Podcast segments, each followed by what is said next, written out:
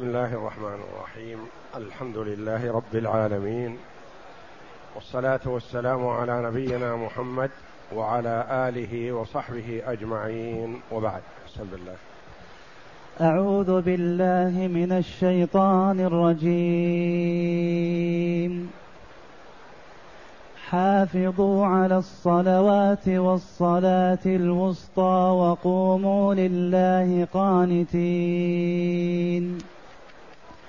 فإن خفتم فرجالا أو ركبانا فإذا أمنتم فاذكروا الله كما علمكم ما لم تكونوا تعلمون.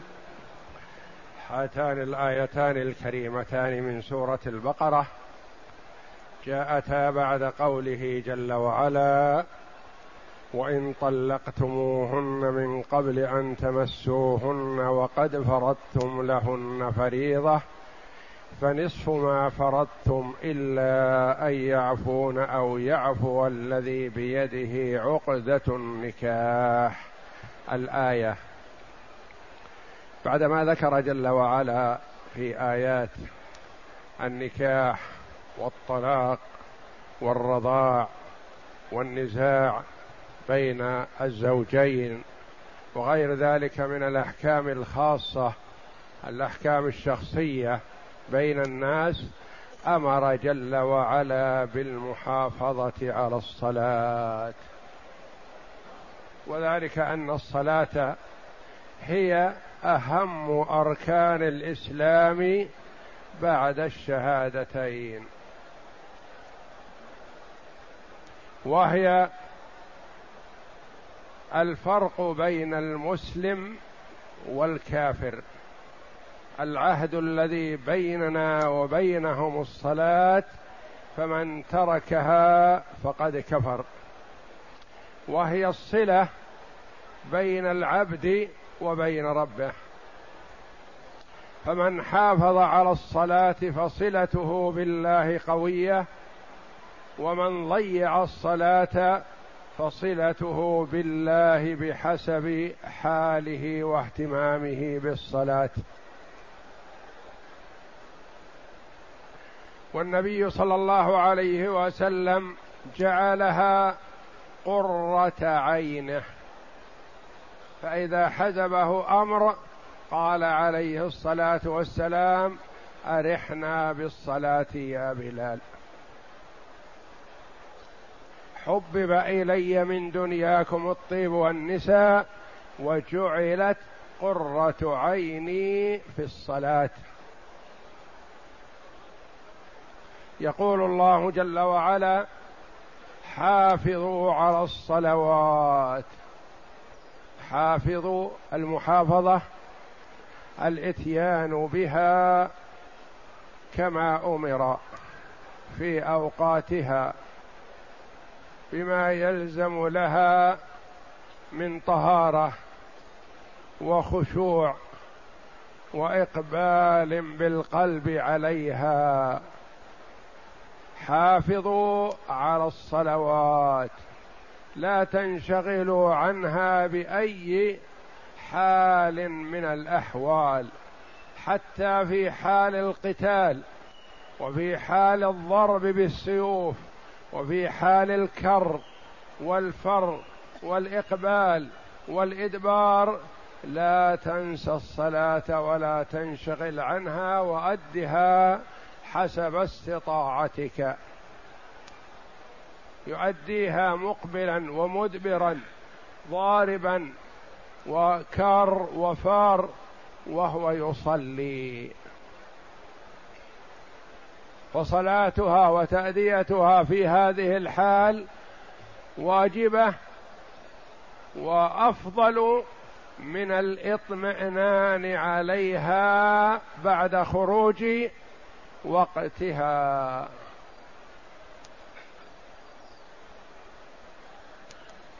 حافظوا على الصلوات. كلمة حافظوا. تدل على معنى عظيم وهو الاهتمام بها. وكما قال الله جل وعلا رجال لا تلهيهم تجارة ولا بيع عن ذكر الله وإقام الصلاة وإيتاء الزكاة يخافون يوما تتقلب فيه القلوب والأبصار. فهي أهم الأفعال البدنية وهي الفارق بين المسلم والكافر. المصلي مسلم وتارك الصلاة كافر. والله جل وعلا يقول فإن تابوا وأقاموا الصلاة وآتوا الزكاة فخلوا سبيلهم. ويقول تعالى فإن تابوا وأقاموا الصلاة وآتوا الزكاة فإخوانكم في الدين. معناه أن من لم يقم الصلاة لا يخلى سبيله بل يقاتل. ومن لم يقم الصلاة فليس أخ لنا في الدين. إذا لم يكن يصلي ما يصح أن تقول له يا أخي. ليس بأخ. فإن صلى فهو أخونا له ما لنا وعليه ما علينا. حافظوا على الصلوات. ثم خصص جل وعلا الصلاة الوسطى. والصلاة الوسطى. الوسطى الفضلى فهو أفعل تفضيل والأوسط الأفضل. وكذلك جعلناكم أمة وسطا. فهذه الأمة هي أفضل الأمم. وصحابة رسول الله صلى الله عليه وسلم أفضل الناس بعد الأنبياء. وقرنه صلى الله عليه وسلم أفضل القرون بصرف النظر عن الأشخاص. يعني من آدم عليه السلام إلى أن يرث الله الأرض ومن عليها أفضل القرون قرن محمد صلى الله عليه وسلم. والصحابة رضي الله عنهم لا يفضلون على الأنبياء وإنما القرن يفضل على غيره. والصلاة الوسطى في أقوال للعلماء رحمهم الله بالمراد بالصلاة الوسطى. القول الراجح والذي اختاره جمع من العلماء وقال به عدد من الصحابة والتابعين والأئمة هو أن المراد بالصلاة الوسطى صلاة العصر. وقد قال عليه الصلاة والسلام من فاتته صلاة العصر فقد حبط عمله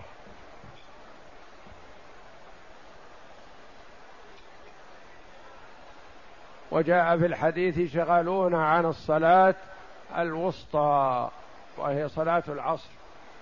الأحزاب الذين تحزبوا على النبي صلى الله عليه وسلم والصحابة أشغلوا النبي صلى الله عليه وسلم عن أداء الصلاة فلم يؤدي صلاة العصر إلا بعد غروب الشمس. وذلك والله أعلم كما قرر كثير من العلماء أن هذا قبل أن يشرع الله صلاة الخوف.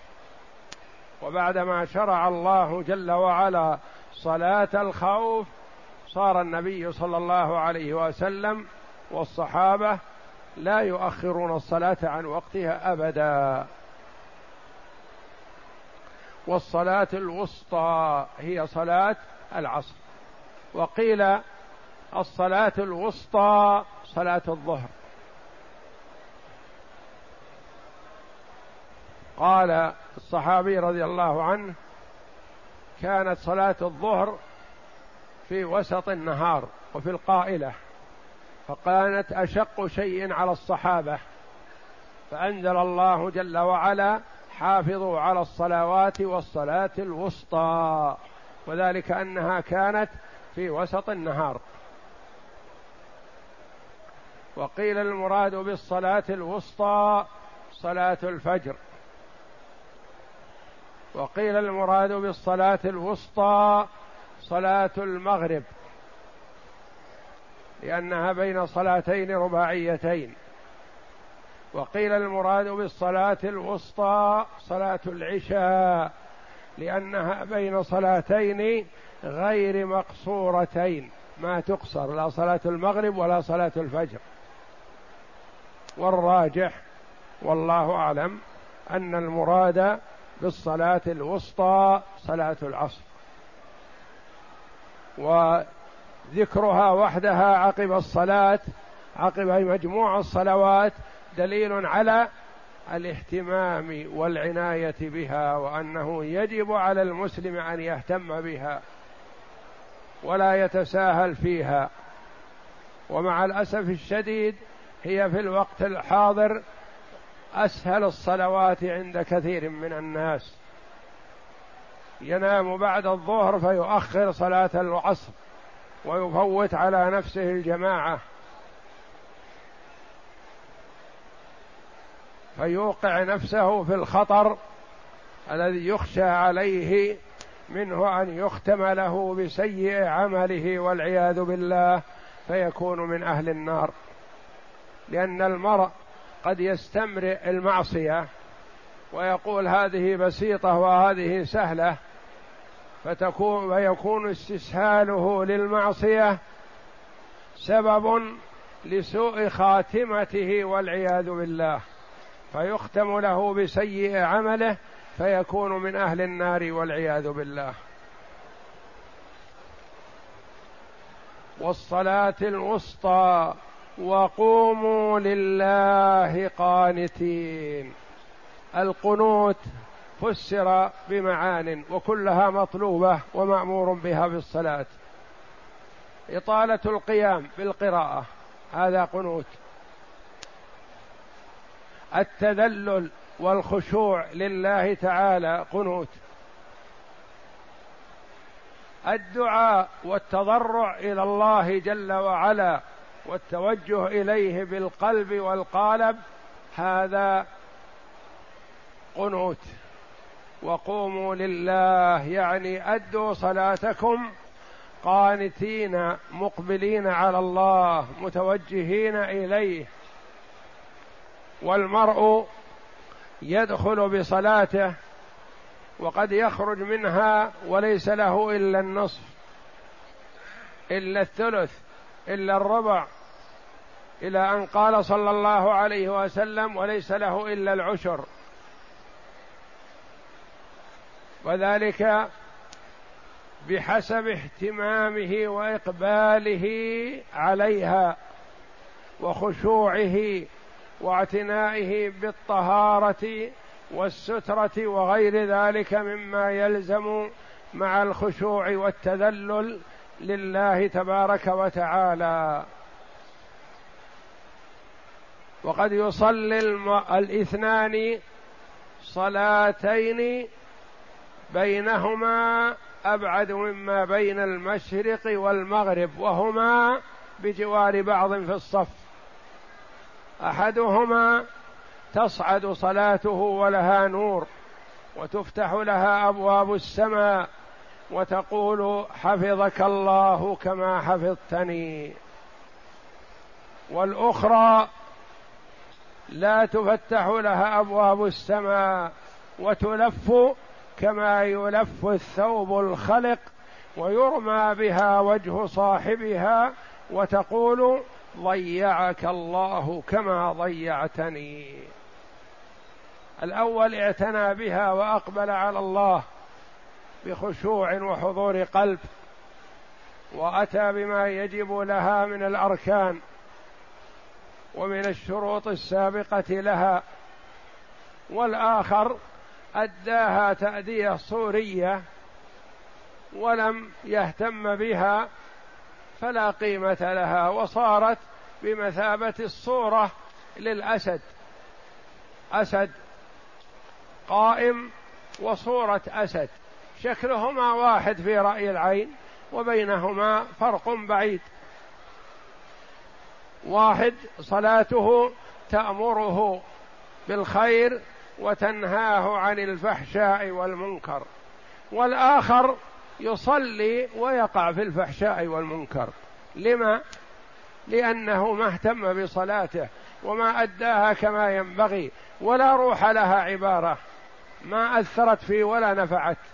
يعني إذا رؤي الرجل يتعاطى المنكرات ومستمر عليها وإن كان يصلي فصلاته جسم بلا روح والعياذ بالله. لأن الله جل وعلا يقول إن الصلاة تنهى عن الفحشاء والمنكر ولذكر الله أكبر. وقوموا لله قانتين ذليلين متواضعين. أطيلوا القراءة. اقرأوا ما تيسر من القرآن. وكان النبي صلى الله عليه وسلم يقرأ في صلاة الفجر من الستين آية إلى المئة. وقرأ أبو بكر رضي الله عنه في صلاة الفجر بسورة البقرة. فمن صرف منها إلا وقد كادت الشمس أن تطلع. فقالوا يا خليفة رسول الله كادت الشمس أن تطلع وهو في صلاة الفجر. فقال لو طلعت لم تجدنا من الغافلين. نحن دخلنا في الصلاة في وقتها. ما غفلنا وما تساهلنا.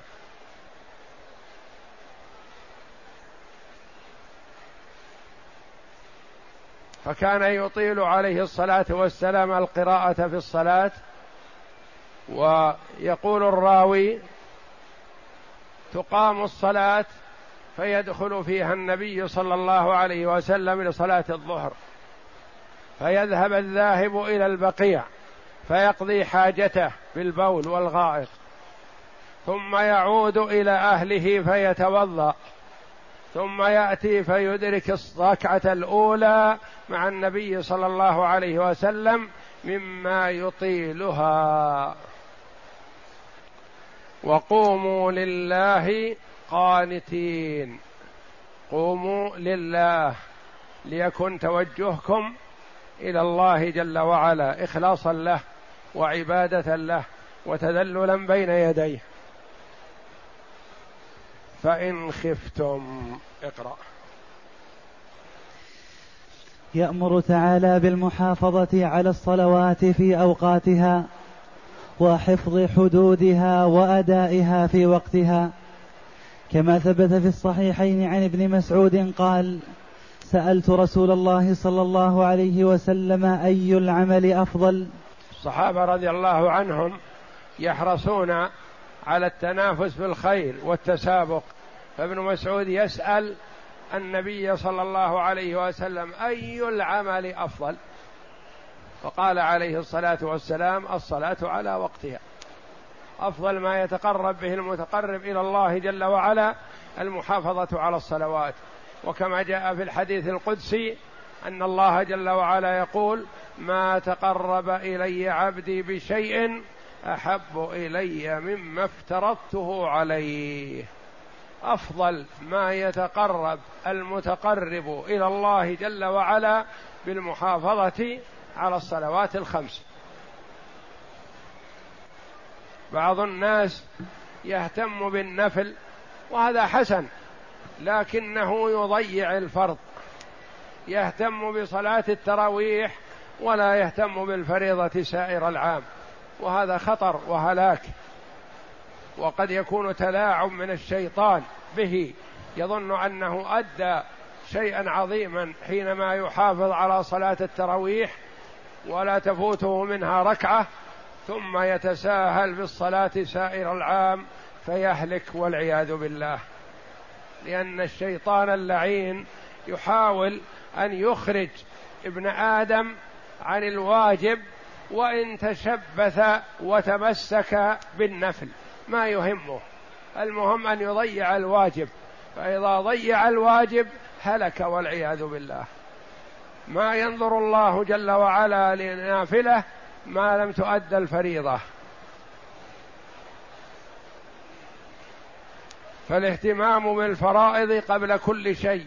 ثم إن أتى بالنوافل فحسن. وإن لم يأت بها فلا حرج عليه. فالرجل الذي جاء إلى النبي صلى الله عليه وسلم يسأله ماذا علي؟ قال الصلوات الخمس. قال هل علي غيرها؟ قال لا إلا أن تطوع. وسأل عن بقية الشرائع الواجبة فأخبره النبي صلى الله عليه وسلم. فقال لما انتهى من ال... وسمع الإجابة قال, قال والذي بعثك بالحق لا أزيد على هذا ولا أنقص. يعني لن يأتي بزيادة ركعة عن الصلوات الخمس ولا ينقص منها. يعني يؤديها كما أمر تأدية كاملة. فقال النبي صلى الله عليه وسلم أفلح إن صدق. وفي رواية من أراد أن ينظر إلى رجل من أهل الجنة فلينظر إلى هذا. فهو وإن حلف بأنه لن يأتي بشيء من النفل لكنه حلف ألا ينقص شيئا من الفرض. فحصل له الفلاح. فالفلاح بتأدية الواجب ثم النوافل بعد هذا كما قال صلى الله عليه وسلم في الحديث القدسي ما تقرب إلي عبدي بشيء أحب إلي مما افترضته عليه ولا يزال عبدي يتقرب إلي بالنوافل حتى أحبه. يعني النوافل تسبب للعبد محبة الله جل وعلا ما يتساهل بها لكن يهتم بالفرض قبل كل شيء. نعم. أي العمل أفضل؟ قال الصلاة في وقتها. قلت ثم أي؟ قال الجهاد في سبيل الله. لأن اللي يخرج الصلاة عن وقتها هذا المنافق والعياذ بالله. المنافق هو الذي يصلي لكن ما يهتم بها أداها في الوقت أو خارج الوقت. والذي ينام عن الصلاة ويكون هذا ديدنه واستمراره فيه صفة من صفات المنافقين. وصفات المنافقين مهلكة وكلها مهلكة والنفاق نوعان. نفاق اعتقادي وهو مخرج من الملة. ونفاق عملي وهو كبيرة من كبائر الذنوب وليس بمخرج للمسلم. من ملة الإسلام كالكذب والخيانة ونحو ذلك من الصفات المذمومة. نعم. قلت ثم أي قال الجهاد في سبيل الله. قلت ثم أي قال بر الوالدين. وفي الحديث إن أحب الأعمال إلى الله تعجيل الصلاة لأول وقتها. وخص تعالى من بينها بمزيد التأكيد الصلاة الوسطى. وقد اختلف السلف والخلف فيها أي صلاة هي. فقيل الصبح. حكى قيل الصبح. نعم. حكاه مالك لما روي عن ابن عباس أنه صلى الغداة في مسجد البصرة فقنت قبل الركوع وقال هذه الصلاة الوسطى التي ذكرها الله في كتابه. فقال حافظوا على الصلوات والصلاة الوسطى وقوموا لله قانتين. وهو الذي نص عليه الشافعي رحمه الله محتجا بقوله تعالى وقوموا لله قانتين. والقنوت عنده في صلاة الصبح. ومن القنوت الذي هو الدعاء بعد الركوع أو قبل الركوع هذا يكون في صلاة الصبح. وقد قنت النبي صلى الله عليه وسلم في أول الأمر شهرا يدعو على رعل وذكوان وعصية عصت يدعو للمستضعفين بمكة عليه الصلاة والسلام. حتى نزل عليه قول الله جل وعلا ليس لك من الأمر شيء أو يتوب عليهم أو يعذبهم فإنهم ظالمون. فترك صلى الله عليه وسلم القنوت. فكان آخر الأمرين منه صلى الله عليه وسلم ترك القنوت في صلاة الفجر. ولذا قال العلماء رحمهم الله إذا نزل بالمسلمين نازلة فيستحب القنوت في سائر الصلوات في كل الصلوات الخمس. وإذا لم يكن كذلك فلا يستحب القنوت في صلاة الفجر. قد يقول قائل إذا صليت مع إمام فقنت. أقول لا حرج استمر معه في الصلاة ولا تنصرف لأن القنوت هذا فيه خلاف وكلام للعلماء رحمهم الله. والقنوت عنده في صلاة الصبح ومنهم من قال هي وسطى باعتبار أنها لا تقصر وهي بين صلاتين رباعيتين مقصورتين وقيل إنها صلاة الظهر. بين رباعيتين مقصورتين يعني بين العشاء والظهر. فهي وسطى بين الصلاتين الرباعيتين. وهذا قول مرجوح. نعم تعليل مع النص. فلا يقبل تعليل مع حديث رسول الله صلى الله عليه وسلم. نعم. وقيل إنها صلاة الظهر. روي وقيل إنها صلاة الظهر لأنها كانت في وقت القائلة.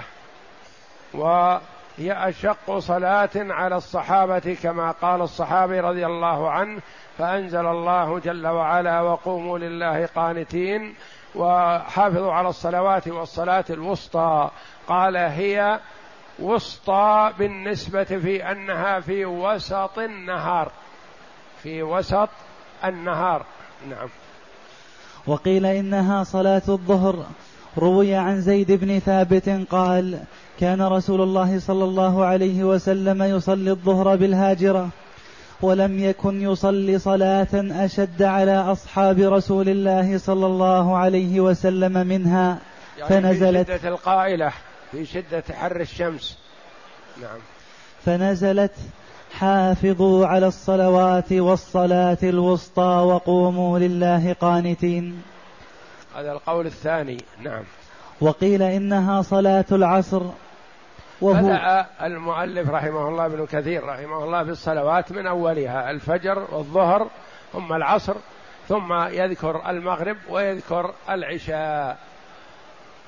والراجح هو أنها صلاة العصر. نعم. وقيل إنها صلاة العصر وهو قول أكثر علماء الصحابة وجمهور التابعين. وهو قول أكثر العلماء من الصحابة والتابعين فمن بعدهم؟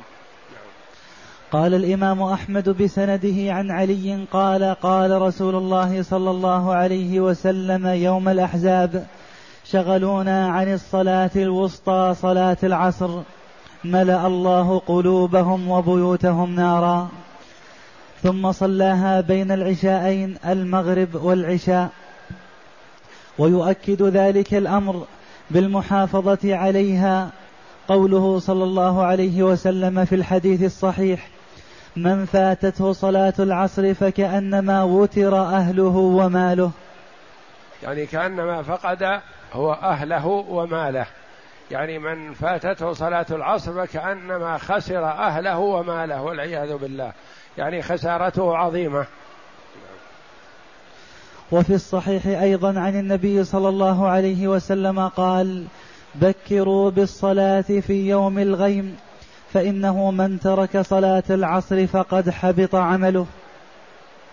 وعن أبي يونس مولى عائشة قال أمرتني عائشة أن أكتب لها مصحفا قالت إذا بلغت هذه الآية حافظوا على الصلوات والصلاة الوسطى فآذني يعني أعلمني يكتب لها المصحف فقالت إذا وصلت إلى هذه الآية في الكتابة فأعلمني.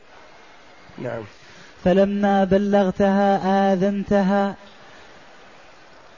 فأملت علي حافظوا على الصلوات والصلاة الوسطى وصلاة العصر وقوموا لله قانتين.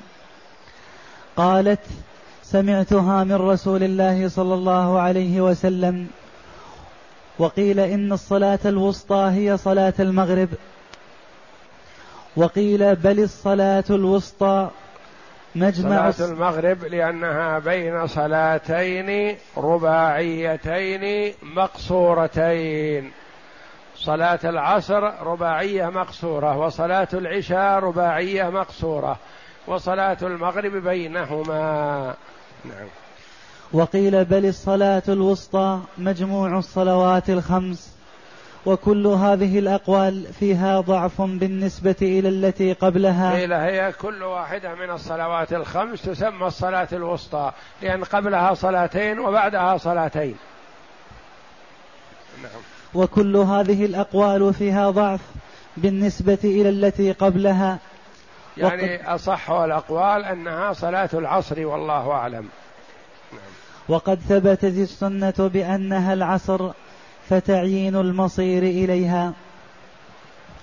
وقوله تعالى وقوموا لله قانتين وقوموا لله قانتين يعني ذليلين خاشعين أطيلوا القيام بالقراءة والركوع والدعاء. نعم. وقوموا لله قانتين. أي خاشعين ذليلين مستنكبين بين يديه. وهذا الأمر مستلزم ترك الكلام في الصلاة لما فاته لمنافاته إياه. ولهذا لما امتنع النبي صلى الله عليه وسلم من الرد على ابن مسعود حين سلم عليه وهو في الصلاة فقال إن في الصلاة لشغلا. كان أحد بعض الصحابة إذا جاء والرجل يصلي سلم عليه ورد الآخر عليه. فلما جاء هذا الصحابي وسلم على النبي صلى الله عليه وسلم لم يرد عليه. حز في نفسه. فلما انصرف من صلاته صلى الله عليه وسلم قال له إن في الصلاة لشغلا. يعني الإنسان في صلاته يكون قانت يكون خاشع يكون ساكت إلا بالقراءة. يعني ما يلتفت لأحد.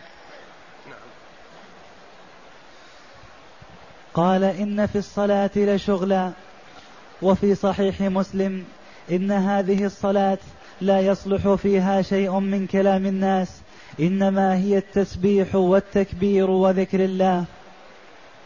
وقال الإمام أحمد بن حنبل عن زيد بن أرقم قال كان الرجل يكلم صاحبه في عهد النبي صلى الله عليه وسلم في الحاجة في الصلاة. هذا في أول الأمر يعني إذا أتاه وهو يصلي كلمه ثم رد عليه المصلي بالإجابة أجابه بما سئل عنه. فكان الرجل يتكلم حتى نزل قوله تعالى وقوموا لله قانتين يقول فأمرنا بالسكوت ونهينا عن الكلام حتى نزلت هذه الآية وقوموا لله قانتين فأمرنا بالسكوت. وقوله تعالى فإن خفتم فرجالا فإن خفتم بعدما بين جل وعلا وجوب الإطمئنان والقنوت والمحافظة على الصلاة بركوعها وسجودها المسلمون تعرض لهم أحوال. محاربون من قبل الكفار وجاء أن الصحابة رضي الله عنهم كانوا أمام العدو فدخلوا في صلاة الظهر فرأى الكفار خشوعهم وقنوتهم في صلاة الظهر فقالوا لبعضهم كيفما أغرنا عليهم وهم في صلاتهم؟ لكن إن لهم صلاة أعظم وأهم من هذه فإذا دخلوا فيها أغرنا عليهم التي هي صلاة العصر. فأنزل الله جل وعلا صلاة صفة صلاة الخوف بين الظهر والعصر فعلمها النبي صلى الله عليه وسلم الصحابة وصلوها صلاة العصر صلاة الخوف. وإذا كنت فيهم فأقمت لهم الصلاة فلتقم طائفة منهم معك وليأخذوا أسلحتهم. فإذا سجدوا فليكونوا من ورائكم ولتات طائفة أخرى لم يصلوا فليصلوا معك وليأخذوا حذرهم وأسلحتهم. ود الذين كفروا لو تغفلون عن أسلحتكم وأمتعتكم فيميلون عليكم ميلة واحدة. الآية. والله جل وعلا يشرع لعباده ما يصلح أحوالهم في دينهم ودنياهم جل وعلا ويحفظ عليهم أنفسهم وأموالهم. نعم. فإن خفتم فرجالا فإن خفتم فرجالا أو ركبانا. فإن خفتم صار فيه خوف ولم يقل جل وعلا من عدوكم ولم يقل من الكفار فإن خفتم خفتم من ماذا؟ من العدو الكافر من الظالم من السيل من السبع من أي مؤذ من المؤذيات. فإن خفتم فرجالا أو ركبانا يصح أن يصلي المرء وهو يمشي. وما يكون وراءه عدو وإنما وراءه السيل. لو وقف يصلي لدهمه السيل فيصلي وهو ماشي. وراه سبع وراه حية تطارده ولا يص ولا يستطيع أن يقف. لو وقف تسلطت عليه فيصلي وهو إن خفتم. عبارات القرآن عبارات عظيمة. جامعة مانعة. فإن خفتم يعني وجد خوف ما تستطيعون أن تؤدوا الصلاة كما أمرتم قانتين فرجالا يعني على أرجلكم ماشين أو ركبانا على الإبل أو الخيل أو الحمير أو السيارة أو الطائرة أو أي وسيلة نقل. فإن خفتم فرجالا أو ركبانا لا تؤخروا الصلاة عن وقتها على أي حال كنتم صلوا. وهذا دليل من أدلة الاهتمام بالصلاة والاهتمام بالوقت. فكيف يسوغ للمسلم وهو آمن مطمئن أن ينام عن صلاة الفجر أو ينام عن صلاة العصر؟ وقد أمر بأدائها في وقتها حال قتال الكفار والضرب بالسيوف والرشق بالبنادق والرشاشات وغيرها من وسائل القتال في سبيل الله يقاتل في سبيل الله وهو يصلي. الله أكبر. الحمد لله رب العالمين وهو يضرب. وجهه للقبلة وجهه للشمال والشرق والغرب. الله أكبر. سبحان ربي العظيم. وهكذا. فيصلي بالقول وإن لم يغير من فعله شيء. فإن خفتم فرجالا أو ركبانا. فإذا أمنتم إذا حصل الأمن والاستقرار والطمأنينة فاذكروا الله. اذكروه شكرا له على نعمه وعلى توفيقه وعلى أن بين لكم طريق الخير وطريق الشر وعلى أن وفقكم لسلوك طريق الخير. فكلما ذكر المسلم ربه وشكره دامت النعمة عليه واستمرت. وإذا كفرها زالت والعياذ بالله. وقد تأذن ربكم لئن شكرتم لأزيدنكم ولئن كفرتم إن عذابي لشديد. فشكر النعمة يقيدها ويبقيها ويبارك فيها وكفرانها والعياذ بالله يزيلها ويذهبها. الله جل وعلا أنعم على عبده بنعم عظيمة. ممكن أن يستعمل هذه النعم في مرضاته. وممكن أن يستعمل هذه النعم في معصية الله جل وعلا. هو المنعم ويعصى بها. والسعيد من أطاع الله وشكره في جميع أحواله. والشقي من صرف همه لغير الله تبارك وتعالى. فإن خفتم فرجالا أو ركبانا فإذا أمنتم فاذكروا الله كما علمكم ما لم تكونوا تعلمون. علمكم ما ينفعكم. علمكم الشيء الذي كنتم تجهلونه ولا تعلمونه إلا منه سبحانه وتعالى.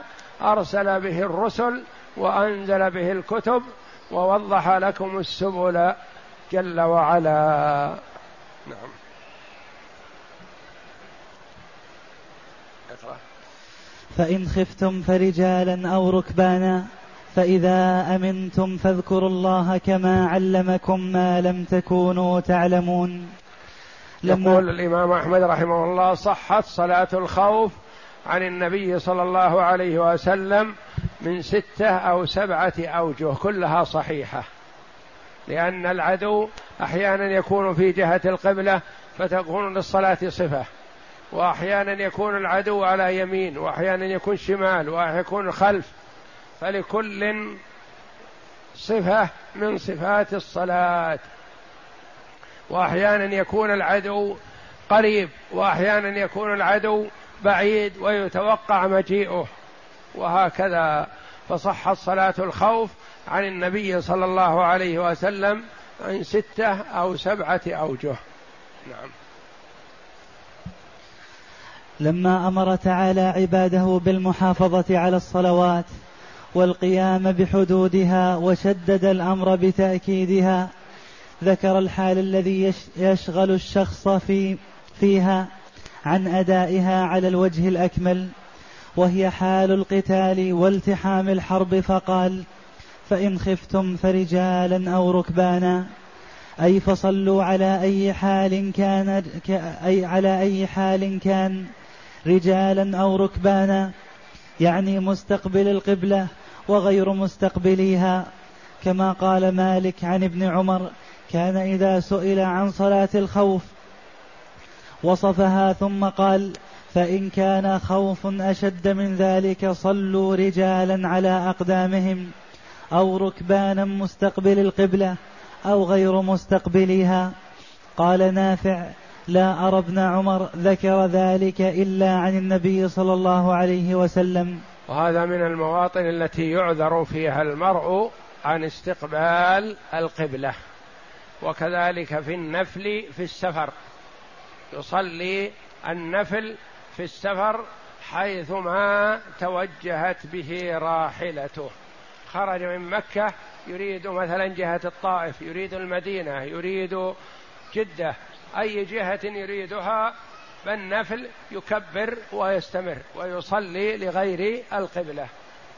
هذه سنة رسول الله صلى الله عليه وسلم وهي منسية عند كثير من الناس. فيحسن بالمرء أن يتذكرها ويصليها نفلا لأن النفل يشرع في كل وقت.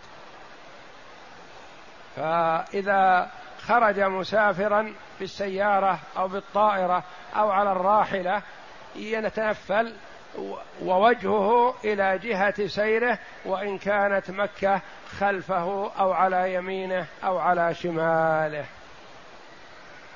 نعم. وهذا من رخص الله التي رخص لعباده. ووضعه الآثار والأغلال عنهم. وقد روي عن ابن عباس قال في هذه الآية يصلي الراكب على دابته والراجل على رجليه. وقد ذهب الإمام أحمد فيما نص عليه إلى أن صلاة الخوف تفعل في بعض الأحيان ركعات واحدة. إذا تلاحم الجيهاء الجيشان. وعلى ذلك ينزل الحديث الذي رواه مسلم عن ابن عباس قال فرض الله الصلاة على لسان نبيكم صلى الله عليه وسلم في الحضر أربعة. وفي السفر ركعتين وفي الخوف ركعة. واختار هذا القول ابن جرير. وقال البخاري باب الصلاة عند مناهضة الحصون ولقاء العدو. وقال الأوزاعي إن كان تهيأ الفتح ولم يقدروا على الصلاة صلوا إيماء. كل امرئ لنفسه فإن لم يقدروا على الإيماء أخروا الصلاة حتى ينكشف القتال ويأمنوا فيصلوا ركعتين. فإن لم يقدروا صلوا ركعة وسجدتين. فإن لم يقدروا لا يجيزهم التكبير ويؤخرونها حتى يأمنوا. وقال أنس بن مالك حضرت مناهضة حصن عند إضاءة الفجر. واشتد اشتعال القتال فلم يقدروا على الصلاة فلم نصل إلا بعد ارتفاع النهار فصليناها ونحن مع أبي موسى ففتح لنا. قال أنس وما يسرني بتلك الصلاة الدنيا وما فيها؟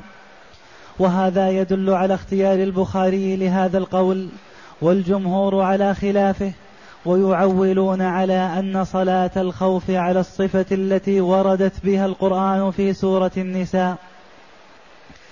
فإذا التي في قوله تعالى في سورة النساء وإذا كنت فيهم فأقمت لهم الصلاة فلتقم طائفة منهم معك الآية. فإذا أمنتم فاذكروا الله أي أقيموا صلاتكم كما أمرتم. فأتموا ركوعها وسجودها وقيامها وقعودها وخشوعها. كما علمكم ما لم تكونوا تعلمون. أي مثل ما أنعم عليكم وهداكم للإيمان. وعلمكم ما ينفعكم في في الدنيا والآخرة.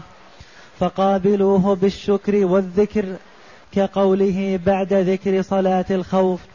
فإذا اطمأننتم فأقيموا الصلاة إن الصلاة كانت على المؤمنين كتابا موقوتا. وستأتي الأحاديث الواردة في صلاة الخوف وصفتها في سورة النساء عند قوله تعالى وإذا كنت فيهم فأقمت لهم الصلاة الآية. والله أعلم وصلى الله وسلم وبارك على عبده ورسول نبينا محمد وعلى آله وصحبه أجمعين.